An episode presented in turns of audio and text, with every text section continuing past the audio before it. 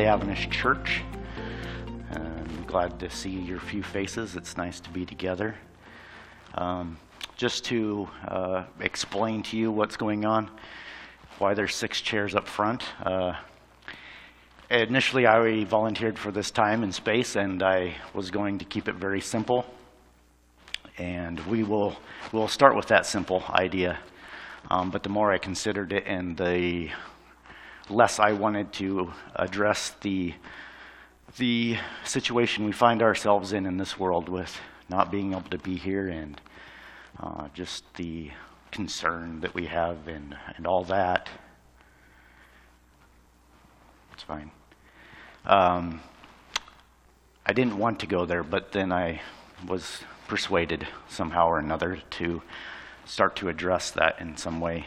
Not to address it in a way that tells you what to do, but to invite you to have the conversation with yourself and with other people. Um, it's hard to say whether everything will go back to normal as we knew it. Um, and so I, we can look at this as an opportunity or a time of woe and despair and uncertainty, or we can look at it as an opportunity um, because things will turn around in some way or another, but they may not go all the way back. So we have an opportunity, in my mind, to um, consider and think while we're not running to and fro as much as we often do, um, to, to rethink the way we, we do things, um, to find out what's most important, and uh, to, to refocus on those things so that um, and when we are able to meet together again, we have a plan. And a plan that all of us have agreed to, and not just somebody who told you what to do. So uh, at this point, um, I'll invite uh, the other people participating with me in this conversation up front. And at home, if you're watching this, you can uh, participate, I guess, in the conversation with yourself. And maybe you could pause it and watch it or have a conversation with the people you're watching it with. Um, so I, I just pray that this will uh, lead us somewhere good.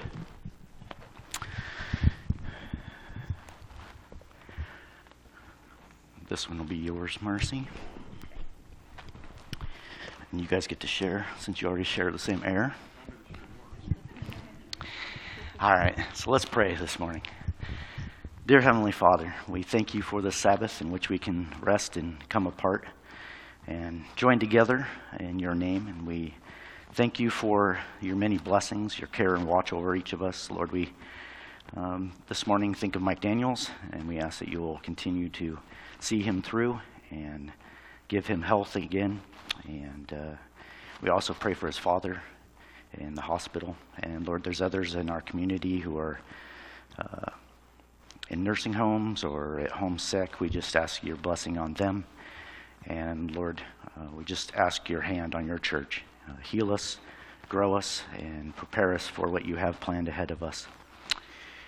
And Lord, um, I just pray your, your hand on this conversation. Fill us with your spirit.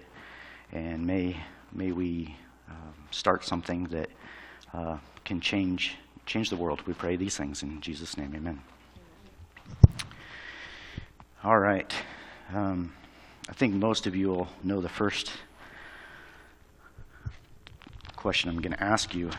Um, but um, starting on that, has has any of you had like a a vacation that you just dreamed of and that you accomplished, or maybe you had a, a hope for a specific career and you you achieved that goal, um, or or any other sort of dreams in your lives um, that were very important to you, but they did come to fruition. They did come true.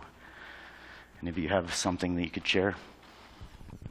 So I do. I'll go first. Okay. This is Marcy.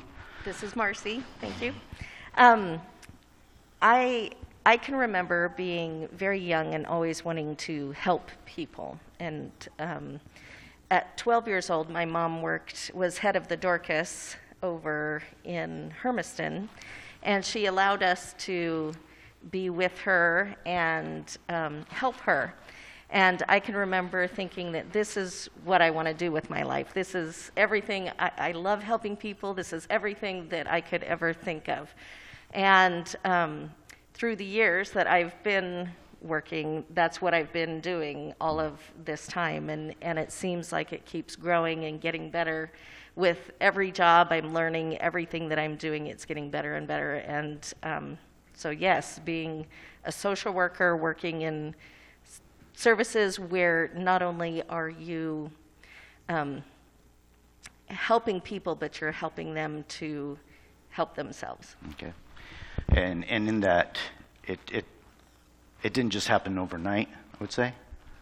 It did not happen overnight. Okay. So that was when I was 12, and now I'm 51. So Sure. it's been a lifetime. Okay, lifetime. And I'm sure there was times where that was, uh, it grew quickly, and there was times where it, it maybe didn't happen as quickly, and maybe even some setbacks, yeah? Oh, absolutely. So, um, of course, going to college, that's always not easy. There's always a struggle with going to college and all of the classes that you have to do. And then after college, I went to Romania, and there was a lot of um, time that it took for me to actually get there to raise the money. And then there were some things over there that wouldn't allow me to go over. And, and so it's, it's been that constant struggle. But yes, a little bit here, little bit going quick and everything falling into place and a little bit of struggle. All right. Anybody else have anything they want to share? Does it just have to be a success story? No. I'm- This, this is kind of free range, so Oh, we'll, we'll okay. expect it, and we'll, we'll digest as it comes. I have found success in a secular setting uh, due to something that at one time it just I thought that it was just something I had, not knowing at that point that it was a gift from God, because of serious personal and interfamily dysfunction. Uh, my life, by a lot of viewpoints, would be a failure because of serial addiction, and I don't mean Kellogg's, addiction to one thing after another. Uh, by the viewpoint of a lot of the world, I would be classed as a failure. But until I was able, through God's grace, come into a relationship with Him, my life now looks like a failure. After that fact, it was changed completely. Okay. Yeah, I mean, that's very, very uh, to the point of what we're going to talk about this morning. All right. Um, nobody else had any hopes and dreams came true? I'll say a little bit. Um, my name is Leonard. Got to turn that one on. Sorry. It's on the bottom.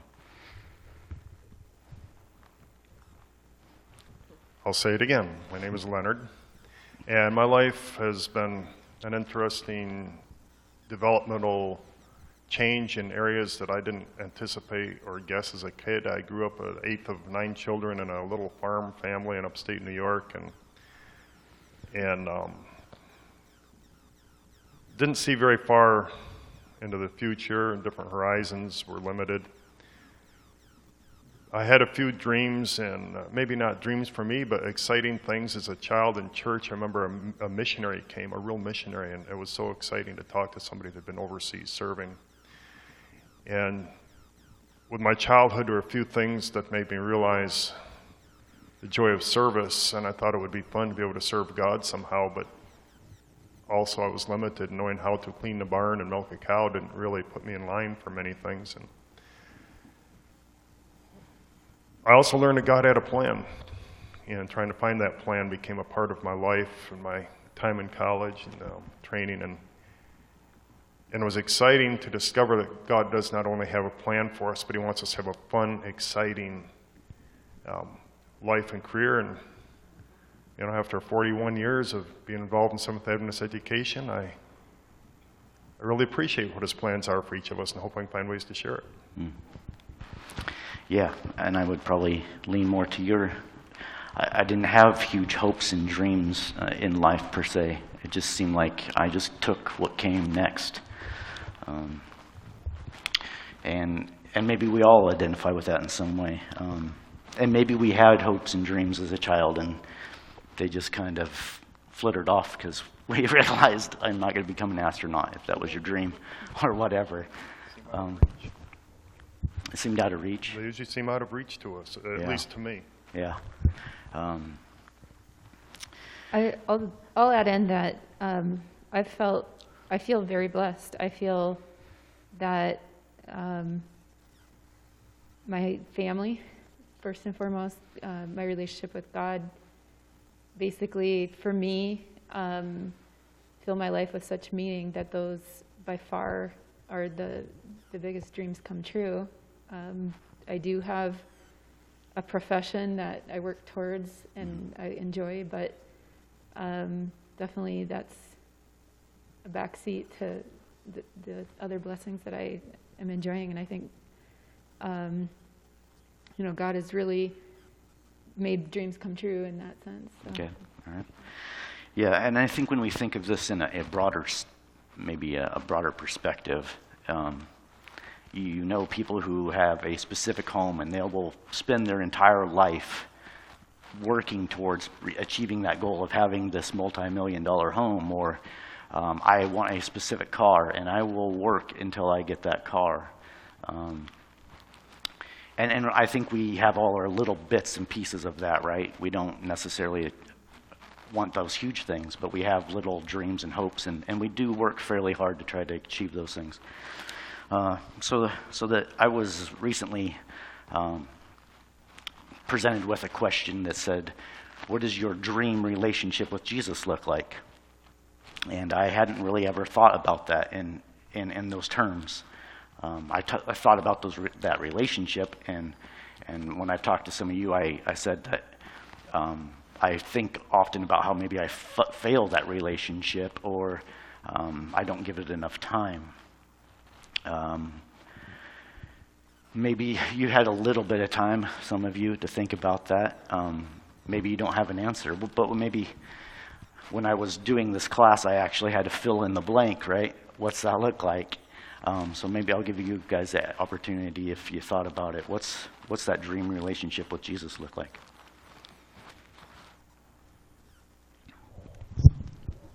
It looked like today.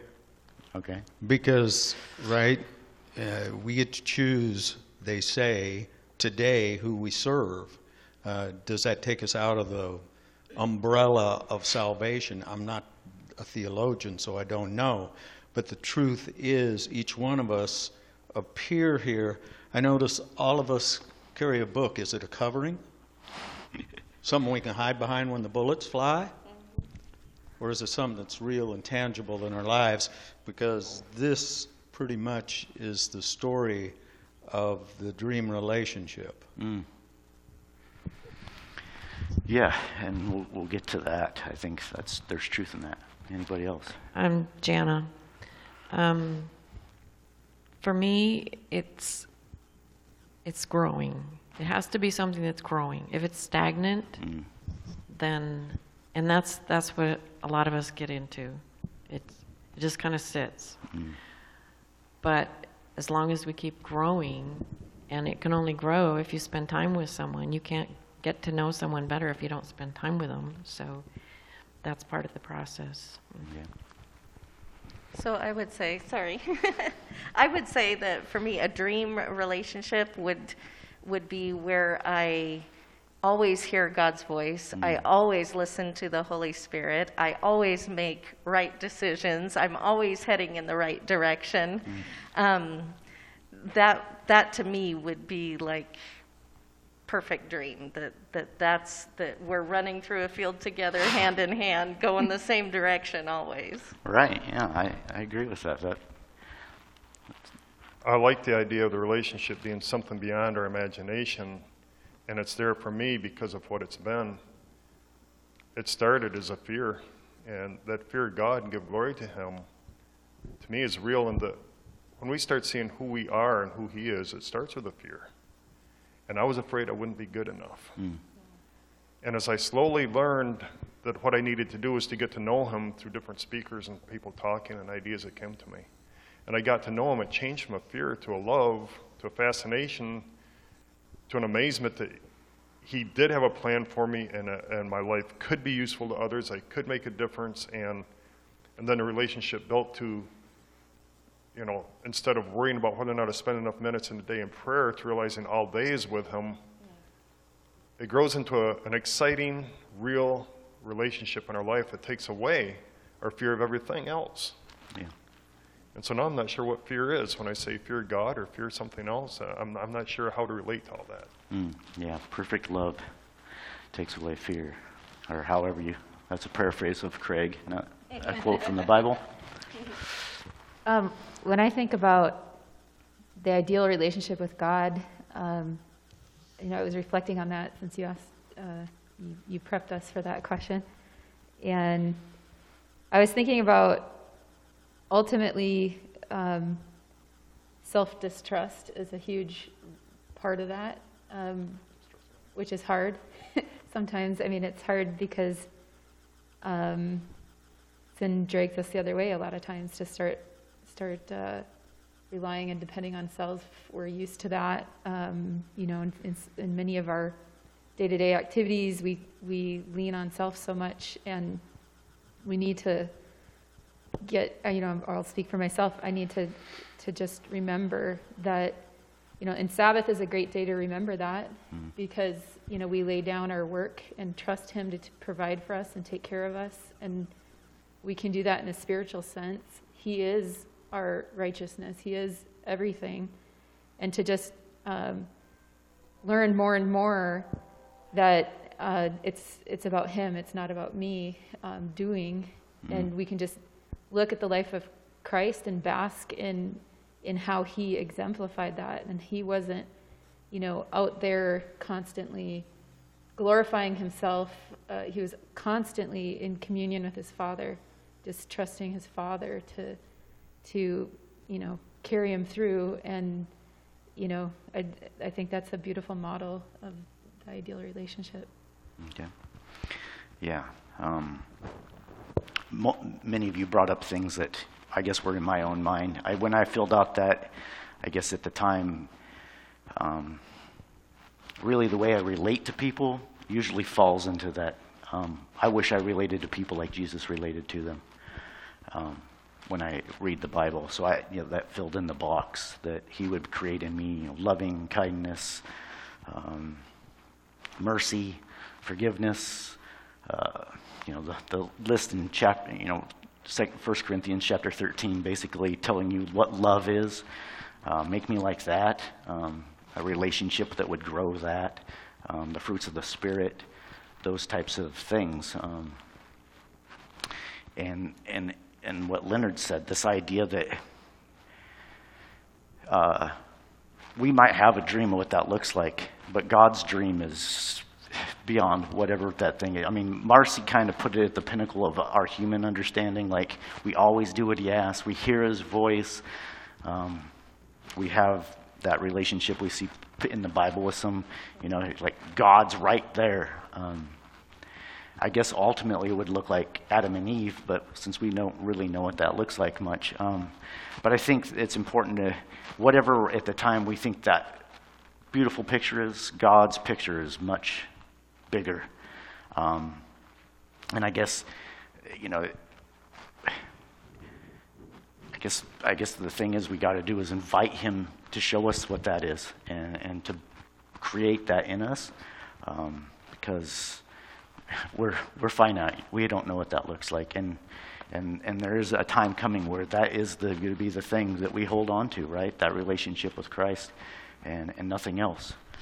If I can, Craig, I think it's a, a two step process, not only invite, because they say, you know, Jesus is knocking at the door, so invite him in. Mm. But then the thing that I always struggle with is the allowing, Mm. allowing him to then do what he came in to do. So invite and allow. Yeah, and I think there's some honestness in that, right? In this relationship with, with, with Christ. I mean, He's not going to throw us aside when we're honest with Him. When we say, I really wish I could give you more time, but it's not a desire in my heart, can he change that desire? I mean, because we all feel that, right? We, we achieve a certain goal, we get certain far and we feel comfortable and things are happening, and then all of a sudden it's just like, it's like, oh, well, I've, I've achieved a new plane, but that plane is very flat. And, and he calls us into something more, and we're saying, well, I, give, it, give me a desire for more, right? Um, you got to, it's a, it's a time thing, right? He's, he's, it takes time, but also you have to give him the time to make that happen. All right. Um, I don't think that any of us would disagree um, that that relationship is like a, a reality, right? I mean, we can have a relationship with God. Um, we can, and I think most of us spoke to the fact that we do have uh, some experience in our life changed, and we we developed that relationship, and it and it changed, and it continues to change. Um, but in case other people don't believe us, that it's not a reality to them, what scriptural evidence do we have that that's the case? That God does desire a relationship with us. It's not just out there, He's not just demanding of us and, and wanting from us, but He actually wants a relationship. What, what scriptural evidence? I don't, you don't have to quote a verse if that doesn't work for you. What pictures, what stories does the Bible tell that, that let you know that that's true, that God does want a relationship with you, and it's real and tangible. I think, I think the, the life of Christ, um, the fact that he would condescend to come here and live among us and, you know, be treated the way he was treated with, with complete love towards us and, and sacrifice himself. I mean, you, you, you just see how he, um, how he came here. Battery's going bad. And we recognize, you know, he, he has to love us, he has to want a relationship, to be willing to come here. Okay. You said we don't have to have a text, but when you started saying that, the thought that came to my mind immediately was John 17. Mm. Christ's prayer for us is one of the places I found mostly what he really wants me to have, and it's pretty exciting. Yeah, well, so let's speak to that because that's one of the verses I have written down. Basically, that whole chapter, I would have to say, is probably my favorite chapter in the whole Bible. Once I realized that Jesus prayed for me, um, that changed something. That that made me know that as I grew into that, you know, this understanding that, Je- you know, having a relationship with God is a real and tangible thing. It's not just something people talk about. And what, what about John 17? There's two things in there particular to me, but Well, I like it where it says, I do not pray for these only, assuming he's meaning those 12 he's sitting there with, but um, that they may be one, but for those who believe in me through their word. And then he goes on to talk about the close relationship he wants with us. And knowing that he cares about me to want a relationship, and all I have to do is respond a little bit. And, and knowing how to respond was difficult for me to learn for many years, but I, a, a highlight for me, uh, one of these coming up to New Plateau thing that you mentioned was um, when I was in college, we had a speaker come to Atlantic Union College where I was, and um, he talked about the relationship with Christ. And he based it, he says, all you can really do is study, pray, and share. And it was Morris Venden, and, and anyone that's heard much of him has, I found very few people that don't agree very much with his idea that God wants a relationship with us, and that's a way to get one started with him, keep it growing. okay. He wants us with him. It's all through John 17. It's just full of it. Yeah, I, one of the specific things there in 17, um, John 17, that speak, I- think it is very clear, and, and maybe this relationship, you might disagree with me, but I think it is the thing that influences everything else in our Christian experience. Um, but chapter 17, verse 3 says, And this is eternal life, that they may know you, the only true God, and Jesus Christ, who you have sent. Eternal life is knowing God. Um, that I think Leonard said last week in small group. You know, eternal life starts here. It's in knowing God that that life begins. Um, I don't know. That that tells me right there that um, to know somebody, you have to experience them, um, have a some sort of relationship with them. You can't just know somebody. uh, I don't know. Adam knew Eve. I mean, biblically, the word know is very close relationship. Um, I don't, it started, it starts with his, he says he stands at the door and knocks. Mm. You know, it's initially our opportunity and duty to open that door, to allow it to get started. Mm.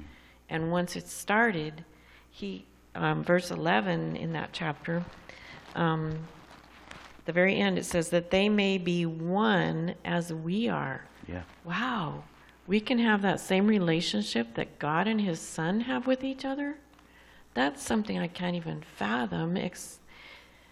Um, I, I understand it a little better after my father had severe Alzheimer's. He didn't know who any of us were, he didn't know who my mom was, um, nothing. But even in his very last days, if we'd turn on a, an old hymn that he used to sing, because he was a good singer, um, he would lay there with tears running down his cheeks saying, I know my God is near. He still knew his God, even though he didn't know the rest of us. That's a very intimate relationship. It's, it's deep. And it, yeah, it took years to grow. It, it's, it's starting it and then continuing.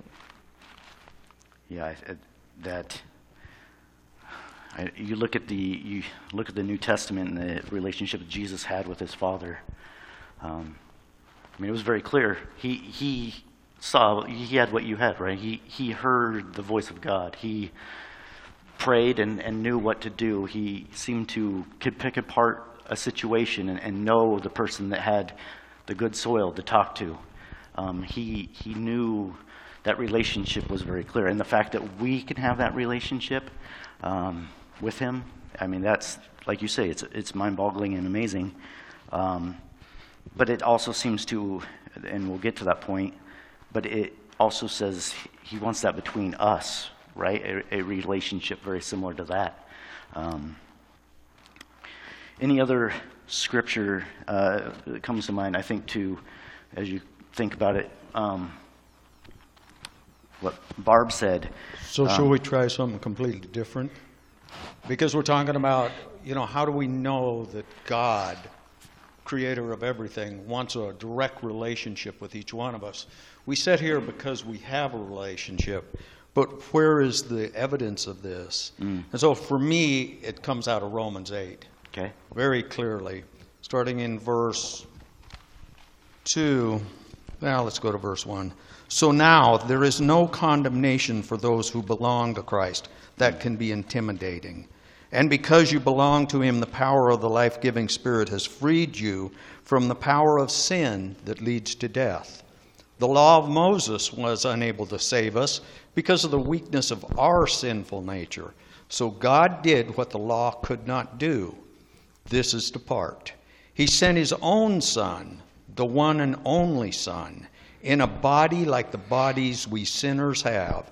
And in that body, God declared an end to sin's control over us by giving his Son as sacrifice for our sins.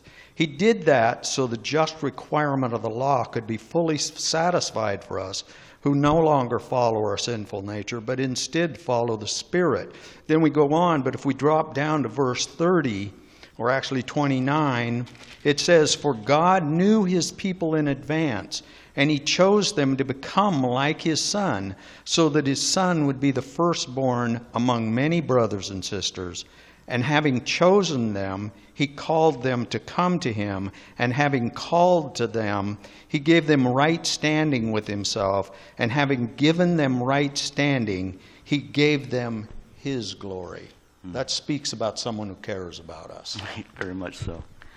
Yeah.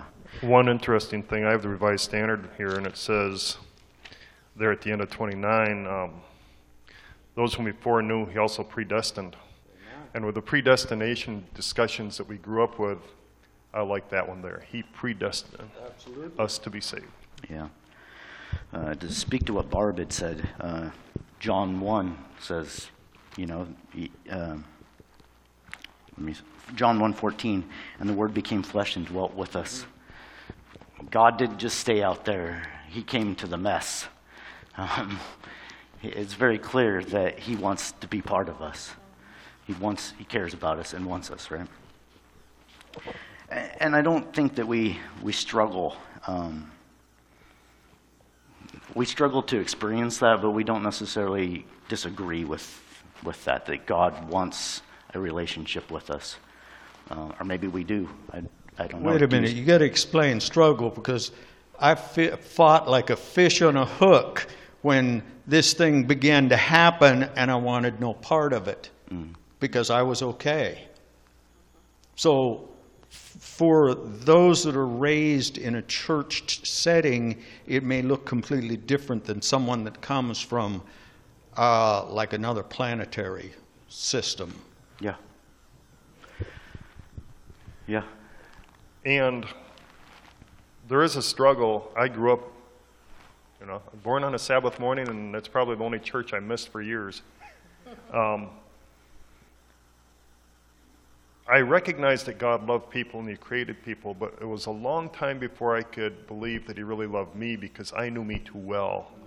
And my self confidence, my knowledge of my own badness kept getting in the way of that relationship. And, and that's a hurdle for a lot of people, is that we get in the way of a relationship with Christ by recognizing how bad we are.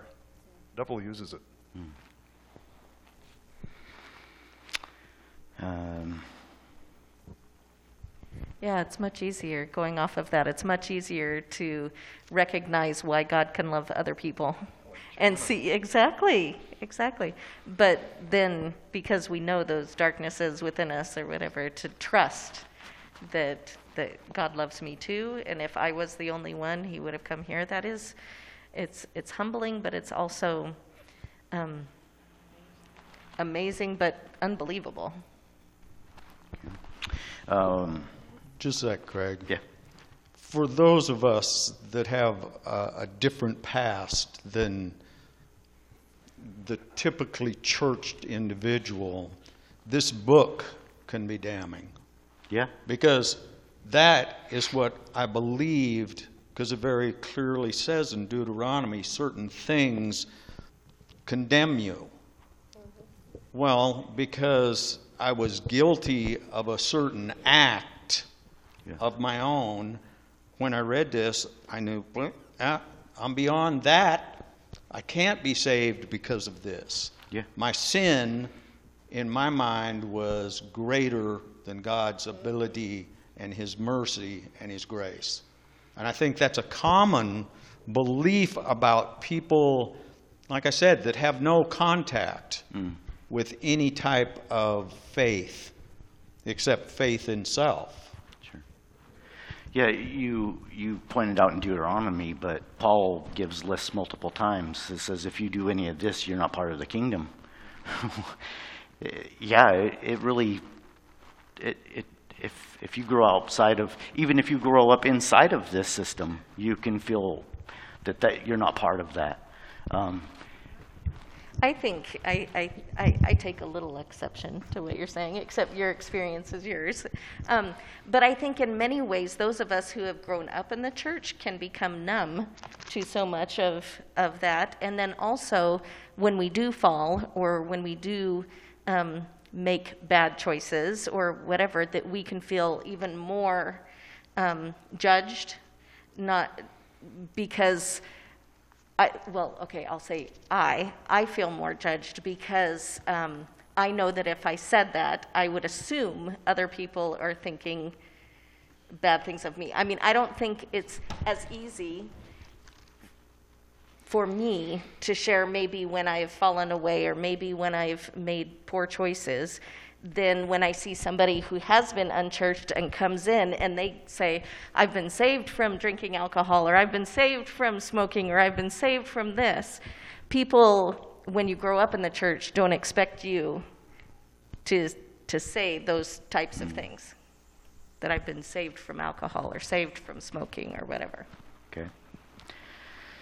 Um, Uh, You know, just commenting in case somebody's listening and in that position too, um, text that would give, give me hope in that situation would be, you know, Jesus, when he was here, saying, you know, he came uh, basically uh, to heal the sinners, you know, uh, you know, he, when he was at the house of Matthew and they're, eating together, and they were accusing him of eating with sinners, and he said, "I've come to to heal those who are, uh, you know, sinful, those who are looking for healing." And then I think about John, I believe it's John 9, where there's the blind man, and he's, you know, Jesus gives those words that he's, you know, he's here to give sight to those who recognize they're blind, basically.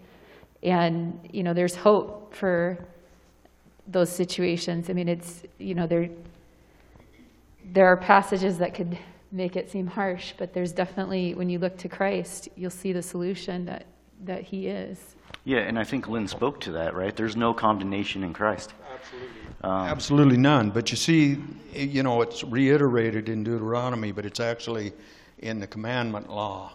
Hmm. The part, the exact words that put me beyond the salvation that was available freely to those who had not. And this is it. It's verse 13. And this is tough for me. You must not murder. Well, if you have, sorry, you're checked off the list. Boom. And that can lead me into a lifestyle that says, this is it. You're alive, then you're dead. Mm. But the truth is, just like the disciples on the road to Emmaus, and they were, you know, walking along, having a great conversation with this guy, not knowing who he was until what happened? He opened their minds until God, through the Holy Spirit, reaches out and touches someone. How can we say that person is not saved, that person is saved in the continuum of their life until God reaches out and does the active? Because that's what happened in my case. I was not seeking. Mm-hmm. Yeah, but somebody was seeking after you. Mm-hmm. Yeah, and I, you can run so far. What's that psalm that says, you know, I can go down to the grave and there you are. I can do anything I want, but there's your spirit. Mm-hmm. Yeah. He mentioned a little bit about how you find yourself down here, and, and there's no way, and the Holy Spirit's work and stuff. And I've really appreciated not just John 17, but 14, 15, 16, 17, as it outlines the Holy Spirit's work, God's work, and then ours. And the convicting part that we try to use. If I had known Lynn at that time and tried to convict him, it would have been a joke. But we often do that, try to convict others of right and wrong, instead of letting the Holy Spirit and just loving them. Mm. I don't know Lynn's story well enough, but I'm sure somewhere in there, somebody loving him probably helped him to recognize the Christianity, the Bible might have something for him. She sits right over there. Um, just thinking of verses that reinforce this idea that he wants to have a relationship with us, I thought of 1 John 3 1. Behold, what manner of love the Father has bestowed on us, that we should be called the children of God. Um, you know, as a mother, like, that's, that's pretty awesome. Yeah. Um, he called the Bible in Exodus uh, 19:6 and Revelation 1:6 calls us to be a kingdom of priests. The priests were very close to God in in the sanctuary. Um, talking back to that relationship, being very close. Um, and then even in the New Testament, uh, 1 Corinthians 6.19, do you not know that your body is the temple of the Holy Spirit? Um, he wants to be in us. Um, I think a couple of you have um, alluded to Revelation 3.20. He says he knocks at the door. If you open, he'll come in and eat with you and you with him. Intimate experience of eating with e- each other. I mean, this is very. Today we kind of throw that aside and eat wherever we eat, but for there it was there was an experience happening, right? Um, and we've kind of started to go into the next section I wanted to talk about and how this relationship then relates to how we relate to other people. People, few of us have said things. So just as a um, illustration that came to me, uh, was given in the last couple of weeks as I was watching things, um, if we were, say we were part of Israel, and some Yahoo goes and collects a bunch of stones in his shirts, and he starts throwing them at the, at the, the, the tented temple, right? We'd probably be a little upset about that. We might have some words with the person, maybe stop them from doing such things. This is the, this is the place where God dwells, right?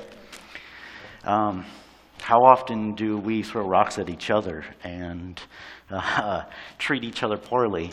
Um, I mean, I'm talking to myself here. I don't always treat people as I ought to, as, as God treats them.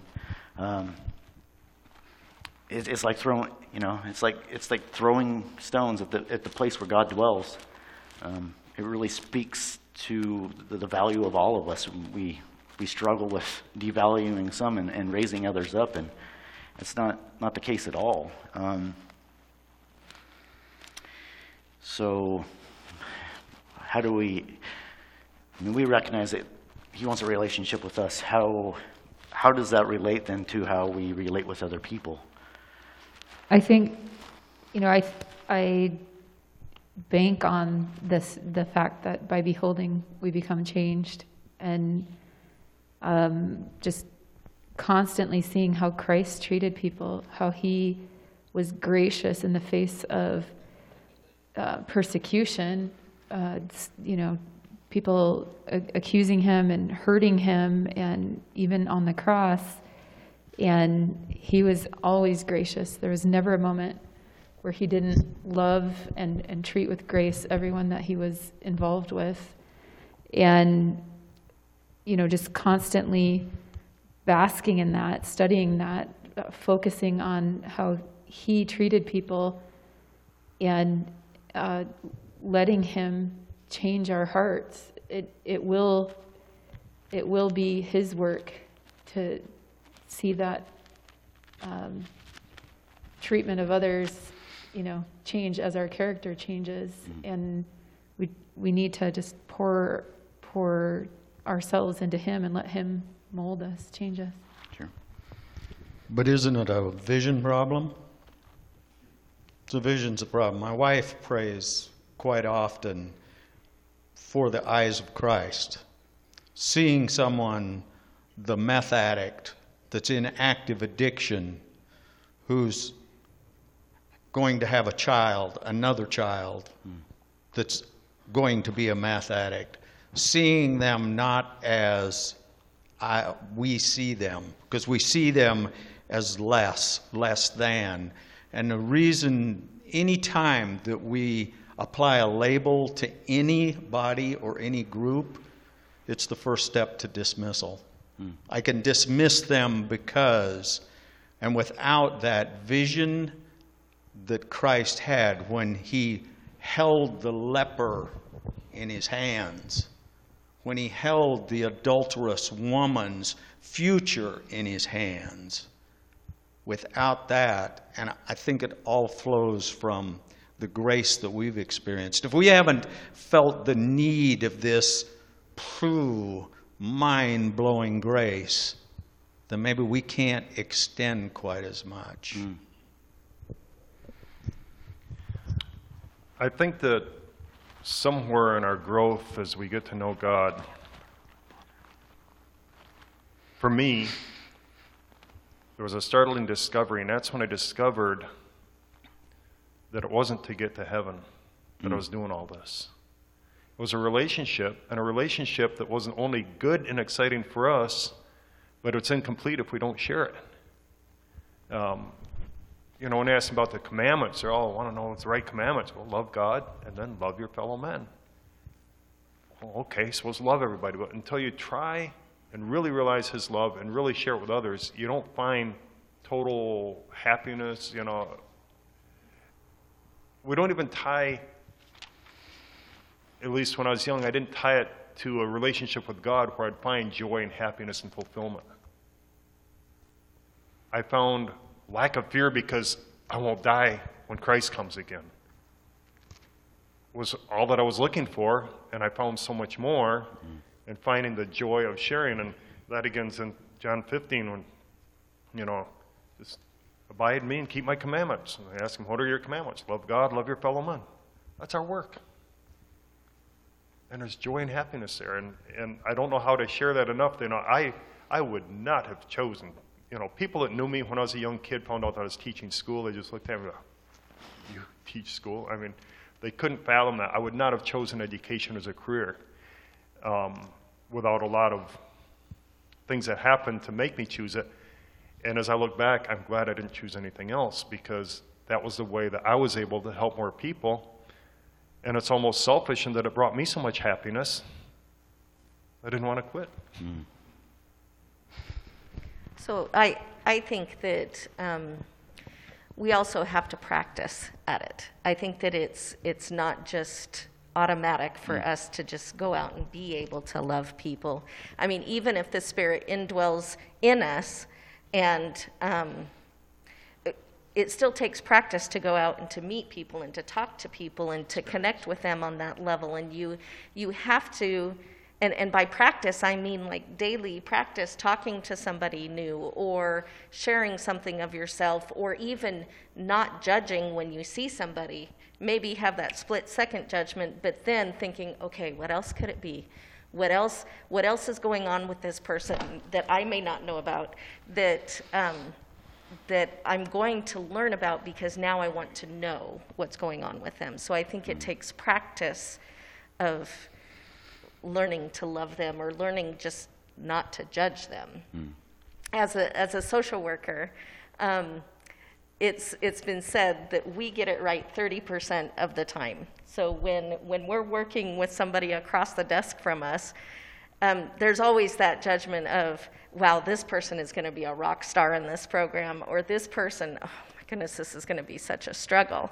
And then um, just the opposite is true many, many times. But just to even know that 30% of the time I'm going to get it right about this person. So that's not even a flip of the coin as to whether or not I'm, I'm judging them correctly or not. Um, yeah, I, I think we've kind of spoken to the point where to, to, to share this relationship we have, we have to then have a re, relationship with somebody else to share um, with them. Uh, I don't know, eh, maybe growing up in this, you get the idea that you have to give somebody a Daniel and Revelation seminar to that. I mean, that's the point, right? I mean, that's kind of what we've been taught is like, this is how you share God with somebody else. And, and, it, it, and it's not, maybe it's that, but I think it's more than that. It's, I know this God and he cares about me and this is what he's doing for me. That can come across to somebody else much more relevant than, than the other in, in a lot of cases. And in, I would say in today's day and age, probably more so. Um, but maybe I'm wrong. You? Maybe you don't feel like you grew up in a way that that's how you're supposed to share God. Well, no, I, I think it's very good. And, and my son Ryan is studying um, theology. And last night we were having a discussion about that, and he said, I don't know if I'm going to be good at this because I haven't convicted anybody yet. And I said, Well, here's the great news for you. It's not your job to convict anybody, that's the Holy Spirit's job. Your job is to be the sower planting seeds. And you may not be the person who ever harvests anything. You may not be the person that someone from up at the baptismal tank says, It's because of you that I was baptized. I mean, it, that could not, but it could be because of you planting that seed with them and developing that relationship, breaking the bread with them, mm-hmm. That caused them to have that change in thinking or caused them to start taking that first step on their path. Sure. I mean, to, to be real with you, and I've probably said this before, when, when it, at some point in my life, you know, I did this coming to church and, and, and, and participating in it in ways, but when it was really convicting to me that I needed to like share something with somebody, people I was working with, I didn't know them well, but I was becoming friends with them. I really need to share something with you, and I realized that I really felt like I didn't have anything to share. Um, even though I knew a lot of stuff, I didn't feel like I had anything to share. And it was at that point where God stepped in and, and this relation thing came, began to flood in and, and, and change me and, and make me realize that it's more than just this information about this book. But it's about my experience with him. That's what's worth sharing. And um, I guess, I guess that's kind of where I'm at with that. I think he finds a way. I've said many times that I used to wonder as a kid why God didn't use angels to be school teachers and pastors because they're the ones whose mistakes really hurt a lot of people. But when I look back and realize he wants us to experience sharing his love in a way we can grow so much in it. Mm. And that's part of our growing. And for me as a kid, to think that I might have something to share was a remote thought.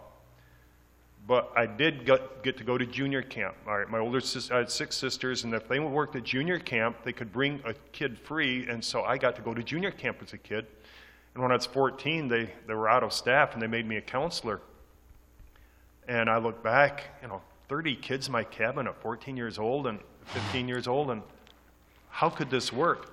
But I discovered through doing a job that they told me to do that I knew I couldn't, I discovered the joy of sharing. It's not like I figured out there'd be joy in sharing. Many things in Scripture they tell us to do, you know, keep the Sabbath. Why? Why keep a Sabbath? You know. But after keeping a Sabbath for a few years, I started discovering, hey, there's no better plan. I mean, it's part of an excellent plan. We get God has a plan for us, and Jeremiah 29:11 is good at that. That He's got a plan for us, and it's a good plan. And even if we don't know enough to follow it, He will push. I mean, He loves us so much, He'll do anything to help us discover that plan. Hmm. I agree. Um, Craig, yeah. so on your worst day, you know, the day when the dog's done something really nasty in the house, your kids have, you know, just driven you nuts. On that day, how do you represent Christ? Yeah. Is it about saying the right word in the right moment or just walking? I- I remember a number of years ago, Norma and I were, whether we wanted to be or not, we were in a relationship with a very alcoholic, drug addicted couple. And I used to roll my eyes when Norma said, It's Chico. And I thought, man, I don't want anything to do with it because they're such a drain. It's just like a huge vacuum cleaner sucking all the air out of the room. But then Chico ended up doing his addictive thing and having, you know, the police gave him a ticket. I mean, like a ticket to leave. And his sister came and she says, Are you Lynn the Christian? Had nothing to do with me. In my heart of hearts, hmm. I would have been happy to see him run over by a car. But in the moment when he would come and he'd say, Lynn, I need three bucks, and I reach in my pocket, I have three bucks, hmm. is it my job to say, man, you're just going to go buy some night train with this, which is what he did most of the time. Or when he'd call and he'd say, and the weather was right, and he says, Can you get me a room at the motel? And I had the money. Did I want to do it? Are you kidding me? But the reality is, on our worst day, what do people say about us? Yeah, and I think more and more that's that, that relational part with Jesus is I, that's what I want, right? I want to be like he would be. Um, I mean, we've Lynn and I have talked a little bit about the hard things Jesus said. Um, he said some pretty harsh things at times, called the, the the leaders of the church of that day vipers and serpents and and yeah, or to his best one of his best friends, get behind me, Satan. Um, uh, but you had to imagine that he had some sort of compassion, something in him that didn't push them away. Um, what he might have said didn't convict them and they went away. But others, it, it changed their heart and, and brought them. Um, Did he wash 11 pairs of feet Yeah, or 12. yeah. And he says, I know who you are. You're the devil. And yet, how did he treat him? He was reclined with him. He probably fed him that evening. There is a good chance of that. Is that the sign of an enemy or the closest friend? But he did in fact feed him. He says, "Whoever eats of this is going to betray me," Yeah. and I handed it probably right. See, right that's over. what I mean. Yeah, I was I was with you in a youth class when that realization that Jesus washed his feet that night came to me.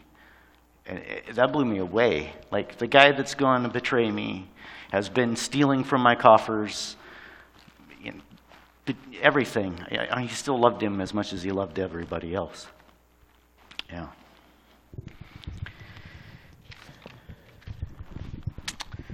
Um, any any other thoughts about about about uh, this relationship with God and how it, it, it relates to relating to other people? Before I move on to the final and last thing, we're about really out of time, but nothing. Okay, then I got another question. Uh, how do we do church, whatever you want to say, whether it's this service that we have once a week for a couple hours or just church family as a whole? How do we do church to help facilitate this relationship? This relationship with Christ and a relationship with each other that looks like that relationship between the Father and the Son. How do we how do we do this? And and I'm throwing this out as a very big heavy question because I don't know that we're going to have answers.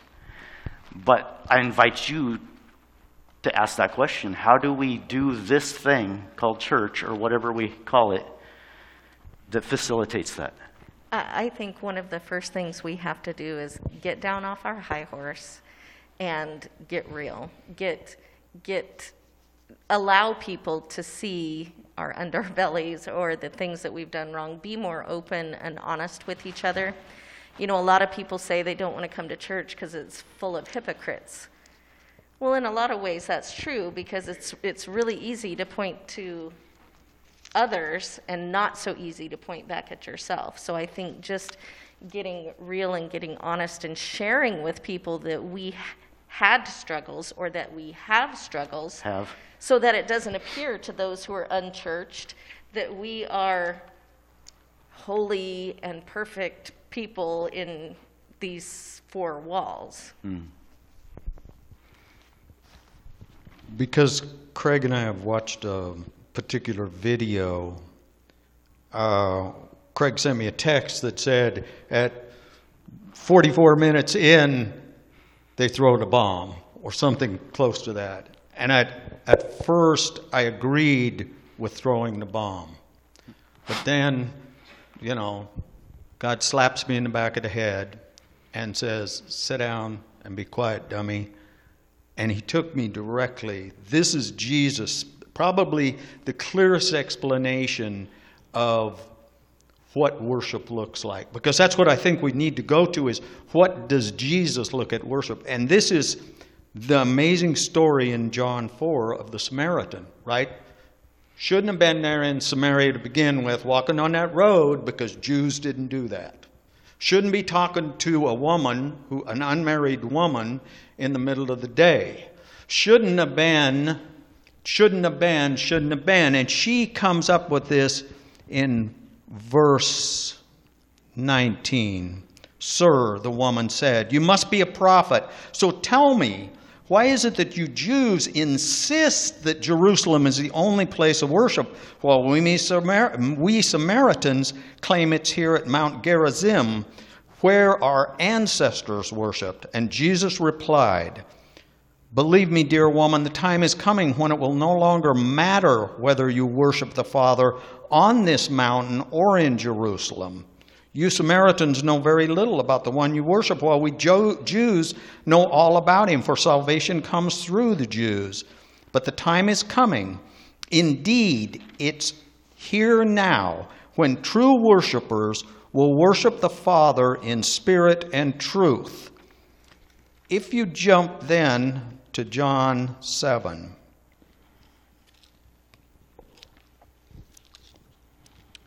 Verse 63. The Spirit alone gives eternal life. Human effort accomplishes nothing, and the very words I have spoken to you are spirit and truth. So we have to get past that worship looks this. Mm-hmm. This is the true expression of my faith. And maybe extend the grace that we've received, that my expression of faith may be completely different than yours, but it might not be wrong. Okay. Uh, since I don't have any other thought in my mind right now except for this, I'm not suggesting that what we were doing was wrong. I didn't either. Um, but is it the best? How, what's the best way to bring, and, and I say relationship is, is the thing that informs all the rest of it. I say that because if we don't have a relationship with Christ, when we read this book, we see God in a certain way. If we know Christ and we see, read this book, we see him in another way. Um, I think our 27 fundamental beliefs, if we know Christ, they should talk about him and they should be able, we should be able to tell it in a way that doesn't sound like, well, we're proud because we know this information and you don't, but it tells about Jesus. Um, Leonard and Jana both spoke out of it. It's called John 17. Without that as a basis, the unity of spirit and person, and then persons within a community, if I'm so distrustful of the person because I'm standing in my hiddenness because it isn't safe to say, today I am not doing well, then there will never be John 17 until we come into that relationship with Christ and with one another where I can stand up and fearlessly say, Today I'm in active addiction. Today I kicked the dog, slapped the wife, mm-hmm. you know, ran six lights without fear of condemnation and knowing that my brothers and sisters in a faith community will not say, well, that's okay, but will love me enough that I can say those things that are hard because I don't see hard things being said. without throwing rocks back at you. Hmm?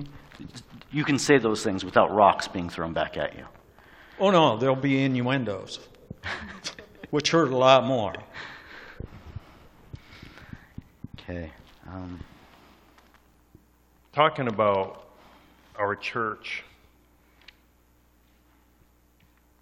it's, it's, um, it's quite an amazing institution, and I have to believe it's God ordained.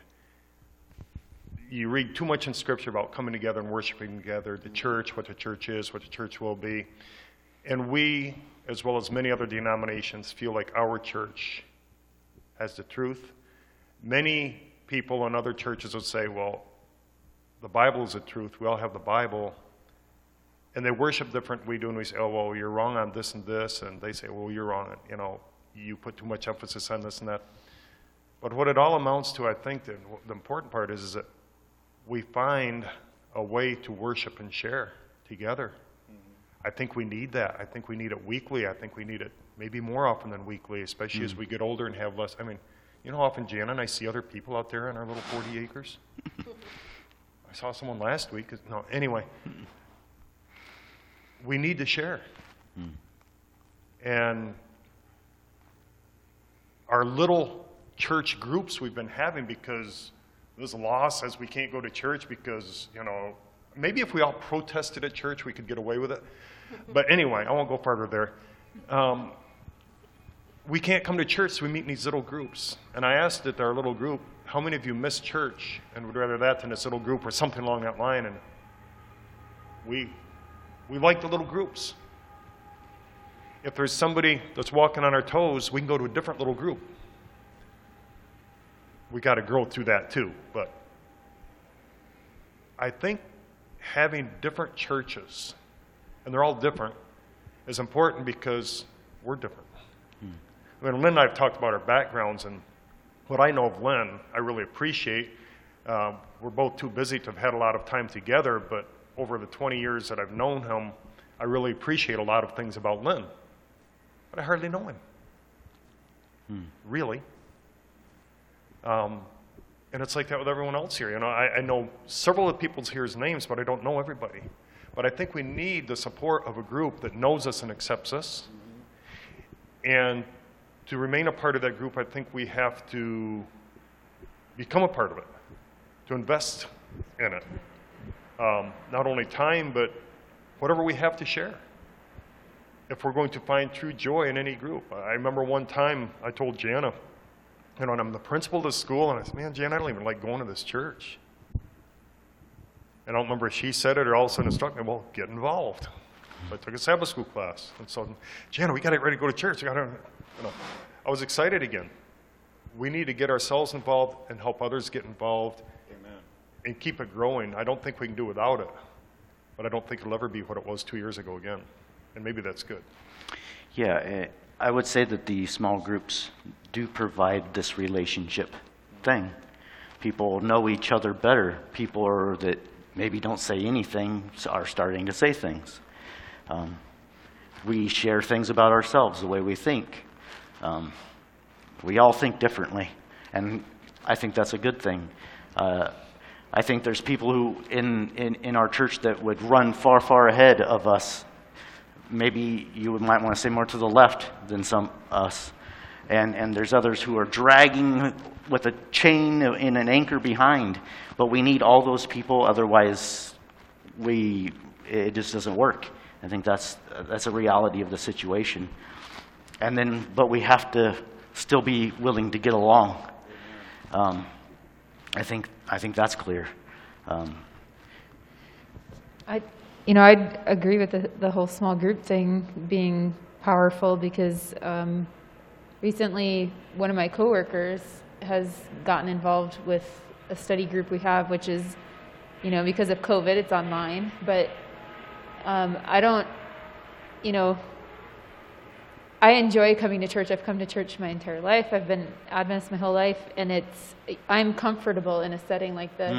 But my coworker, I don't think would be, at least not right off.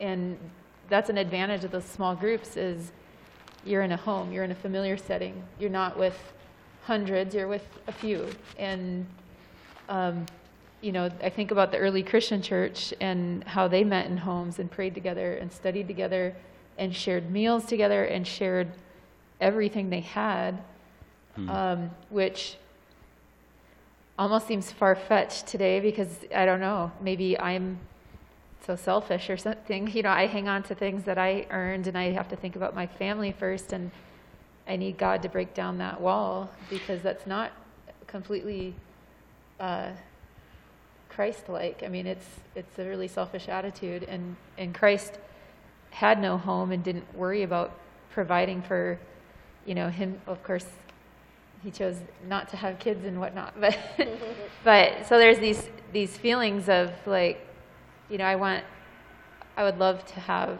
a church community where everybody gave of themselves, but it's it's uh, an admirable admirable thing that the early church did. A bit harder, I think, today, for me anyway. Yeah, you, you, you saying that, that it's, it, it's hard to, to be able to say give away, but if we really knew somebody and really knew their needs, it might be easier, right? Um, I, I, I guess I, I'll say, um, Francis Chan, and I don't remember the name of the sermon. Uh, he, if you, if you want to know, get in touch with me. He, he basically says, you know, he, he was a, a mega church person. He, he started a mega church. It was huge. He had pastors under him. And he came to the realization, this is not what it's about. Like, this is wrong. So he went backwards and, and revisited what the Bible says about what church looks like. Um, and, and started again. And in that sermon, he talks about there at the end that in his elders group, they said, Well, we could probably give up our life insurance. You know, I'll take care of your kids. And they're like, I'll take care of your kids. I mean, that was what they decided they could do um, to help give more to, to the community and help people. Um, I, I mean, the, they've talked about where they were at, that there was no such thing as an orphanage. Somebody had a kid that needed to be taken care of, somebody was going to take care of that kid. They didn't know the word orphanage there. They, Yeah. you know, somebody asked, it was a volunteer student missionary says, I wanted to work at an orphanage. Do you have one here? And I says, what's an orphanage? Place for unwanted kids. Unwanted kids. They couldn't relate. You know, we have worked overseas. We have worked in education. And, and one thing I have to say about a big organized church, and the Seventh Adventist is a big organized church, is it was amazing over there to go to an island that had nothing for Adventist work and to dream and build a school and a church and see it happen. And know that all you have to do is say, We need, and it will come from, this, from all the rich people in the States that are coming to church and giving a few cents each week. But there's thousands of them, you know. I like our church's mission. Um, there's things about the church I wish I could change. Probably a good thing that I can't because my mind is so limited, but I really like our church's mission, and having been part of that for my life was an amazing thing. And I like the organization of a church, and I'm glad that, like, what do we have here? We've got this church that can seat how many? If, if we could come in and sit here next to each other and, you know, you know. It's a big building, a lot of people. Then we've got Pilot Rock, hmm. Athena. And then there's a closed church here at the Mission because, whatever reasons, we have a lot of options of how we worship. And sometimes I like to be in Pilot Rock with 15 people, and sometimes I like to be at Walla Walla with, I don't know how many are in that sanctuary. They're both different worship experiences and different people enjoy them, and I enjoy different ones at different times. But I've got to make sure I keep growing and help others grow if I'm going to enjoy it.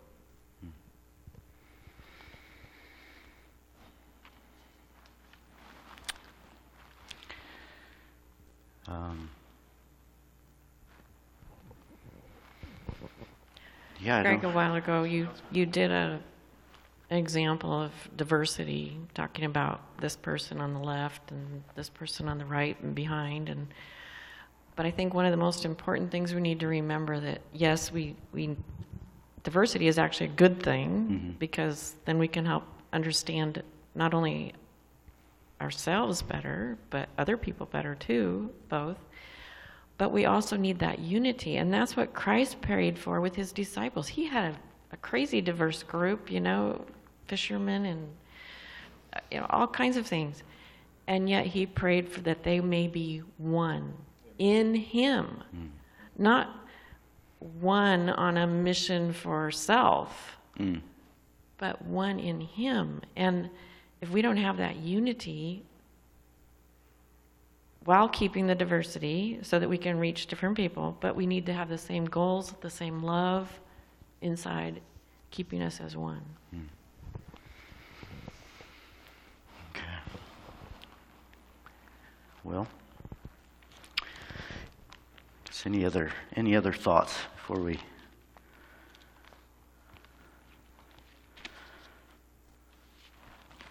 This morning. I guess I'm going to come back to that dilemma I'm thinking about of just sharing everything, and it, and it all boils down to, am I trusting in myself or am I trusting in God? And as a church, we just need to depend on Him and recognize He will provide and be willing to sacrifice and to love and, as you said, get to know people better. And, and we would, our hearts full of empathy would go out to be more willing to do that. It's interesting trying to help someone see where that trust starts when they just start down that road. Mm. You know, Scripture gives us ideas on how to care for health, how to care for finances, how to treat other people. And until we dare to try the scripture way and find out they work. But the more you try it, the more it works. It's amazing how it does work. But getting a person started down that road can be pretty challenging to know how to introduce them to it and get them started. Hmm. And Lynn said something a while ago about, you know, too bad. It's too bad. To, it wasn't for him. He was out of reach, you know. And I remember somebody said something once that I've tried to share with kids ever since. You can't be good enough to get to heaven, but you can't be bad enough that Christ can't get you there either. Mm. And I try to tell them, you know, God has a plan for you. Well, I've left that plan. Look at Jonah. He's got another plan. He's got a plan for every plan you fail. He's got another plan to get you there. And he's always there with his love to do it. And, you know, that was what I wanted to get to kids and to anyone else. That, mm. Because if we look behind us, there's a sign on that cross that says, In God we trust. Is that just a cultural cliche or is it a reality? Until it becomes reality and comes out of the realm of cliche, then it, there you go. Like Barb was saying, not only individually but corporately, it makes a huge difference. Yeah, what I I uh, apparently for online I needed a title for this sermon, and what you said uh, made me at least want to bring it up.